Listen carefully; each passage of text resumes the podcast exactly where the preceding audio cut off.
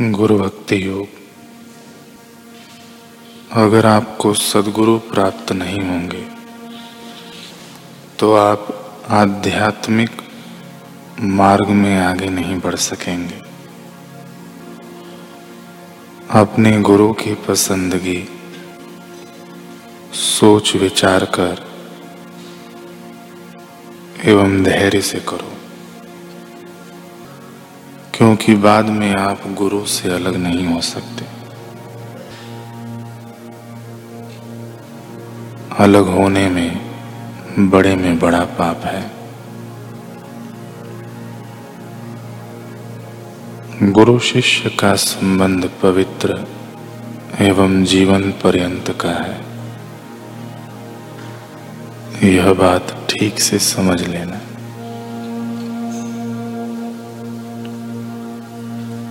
पूरे अंतकरण से हृदय पूर्वक गुरु की सेवा करो। किसी भी प्रकार की अपेक्षा से रहित तो होकर अपने गुरु के प्रति प्रेम रखो।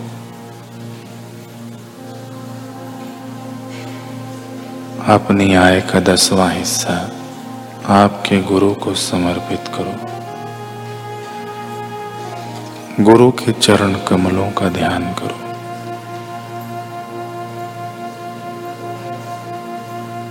इसी जन्म में आपको आत्म साक्षात्कार होगा। यह साधना का रहस्य है।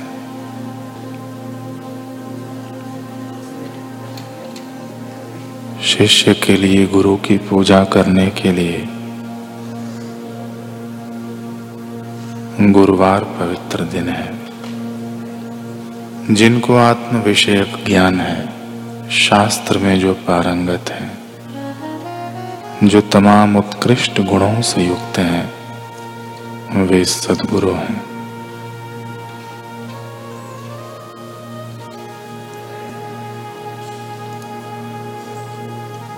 हम प्रसंग सुन रहे थे रिभु मुनि और निदाग का।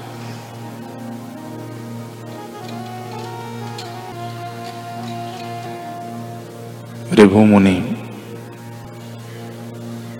राजा की सवारी जा रही थी। अपने शिष्य निदाग के पास जाकर उससे प्रश्न पूछने लगे। निदाग ने उन्हें पहचाना नहीं। रिभु मुनि ने कहा, यह सब क्या है? निदाग ने कहा, यह राजा की शोभा यात्रा है। तो इसमें राजा कौन और प्रजा कौन? निदाग ने कहा, जो हाथी पर बैठा है वह राजा है, और जो पैदल चल रहे हैं, वे प्रजा है। मोनी ने कहा, हाथी कौन है?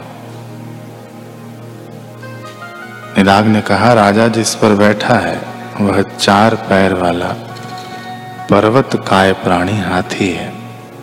महाराज, इतना भी नहीं समझते। निदाग प्रश्न सुनकर चिढ़ने लगा था। लेकिन रिभु मुनि स्वस्थ चित्त से पूछते ही जा रहे थे हाँ राजा जिस पर बैठा है वह हाथी है, और हाथी पर जो बैठा है वह राजा है। अच्छा तो राजा और हाथी में क्या फ़र्क है? अब निदाग को गुस्सा आ गया। छलांग मारकर वह रिभु मुनि के कंधों पर चढ़ गया और बोला, देखो, मैं तुम पर चढ़ गया हूँ तो मैं राजा हूँ और तुम हाथी हो।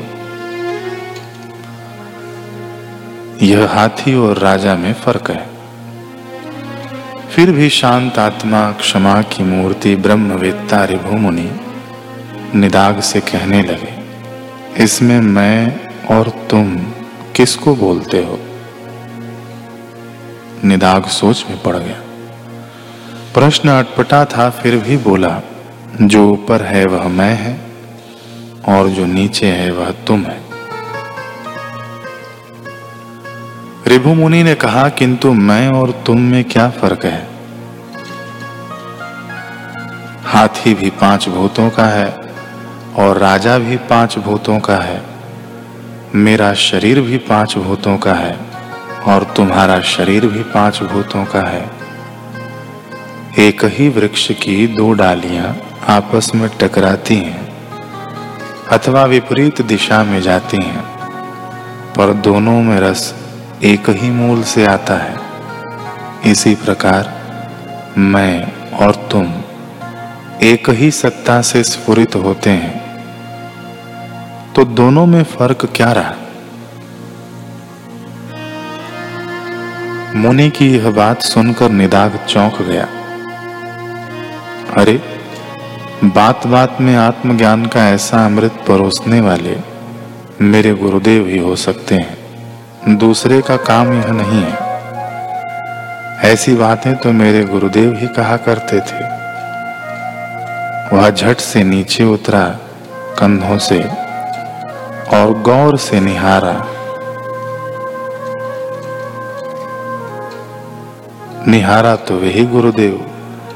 निदाग उनके चरणों में लिपट गया। गुरुदेव गुरुदेव, क्षमा करो। घोर अपराध हो गया। कैसा भी हूँ, आपका बालक हूँ। क्षमा करो प्रभु। प्रभु मुनि वही तत्व चर्चा आगे बढ़ाते हुए बोले, क्षमा मांगने वाले में और क्षमा देने वाले में मूल धातु कौन सी है? निदाग ने कहा, हे भगवान, क्षमा मांगने वाले में और क्षमा देने वाले में मूल धातु वही आत्मदेव है। जिसमें मुझे जगाने के लिए आप करुणावान तत्पर हुए हैं। हे गुरुदेव, मैं संसार के माया जाल में कहीं उलझ न जाऊँ। इसलिए आप मुझे जगाने के लिए कैसे कैसे रूप धारण करके आते हैं। हे प्रभु, आपकी बड़ी कृपा है। मुनि ने कहा, बेटा, तुझे जो ज्ञान मिला था उसमें तेरी तत्परता न होने के कारण इतने वर्ष व्यर्थ बीत गए। उसे तो भूल गया। संसार की मोह निशा में सोता रह गया। संसार के इस मिथ्या दृश्य को सत्य मानता रह गया। जब जब जिसकी जैसी जैसी दृष्टि होती है, तब तब उसे संसार वैसा वैसा ही भासता है। इस संसार का आधार जो परमात्मा है, उसको जब तक नहीं जाना, तब तक ऐसी गलतियाँ होती ही रहेंगी। अतः हे निधाक, अब तू जाग, परमात्म तत्व का विचार कर, अपने निज आत्मदेव को जान ले।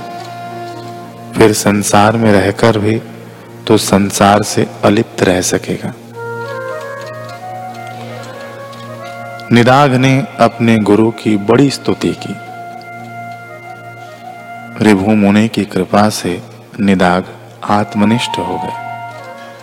रिभु मुनि की इस क्षमाशीलता को सुनकर सनकादिक मुनियों को बड़ा आश्चर्य हुआ। उन्होंने ब्रह्मा जी के सामने उनकी महिमा गाई और क्षमा का एक अक्षर क्ष लेकर इनका नाम रिभुक्ष रख दिया। पहले रिभु मुनि था, फिर सनकादि मुनियों ने उनका नाम रिभुक्ष रख दिया। तब से लोग उन्हें रिभुक्षानंद के नाम से स्मरण करते हैं। कैसा करुणावान हृदय होता है सदगुरु का। हे सदगुरुदेव, तुम्हारी महिमा है बड़ी निराली। किन किन युक्तियों से करते शिष्य की उन्नति। सदगुरु ही गोविंद से मिलाते हैं। सदगुरु ही शिष्य के दुखों का अशेष हरण करते हैं। इसलिए शिष्य की दृष्टि में सदगुरु ईश्वर से बढ़कर सेव्य हैं। इसी से शास्त्रों और संतों ने सदगुरु की अपार महिमा गाई है और सदगुरु की शरणागति के बिना भगवान की प्राप्ति को अति दुर्लभ या संभव कहा है। अनुभवी मार्ग प्रदर्शक सदगुरु ही शिष्य को माया के दुर्गम पथ से पार कर लक्ष्य स्थान पर ले जाने में समर्थ है। ऐसे समर्थ सदगुरु की जितनी ही पूजा हो, जितना सम्मान हो, जितनी भक्ति की जाए, उतनी ही थोड़ी है। क्योंकि ऐसे सदगुरु का बदला तो कभी चुकाया ही नहीं जा सकता।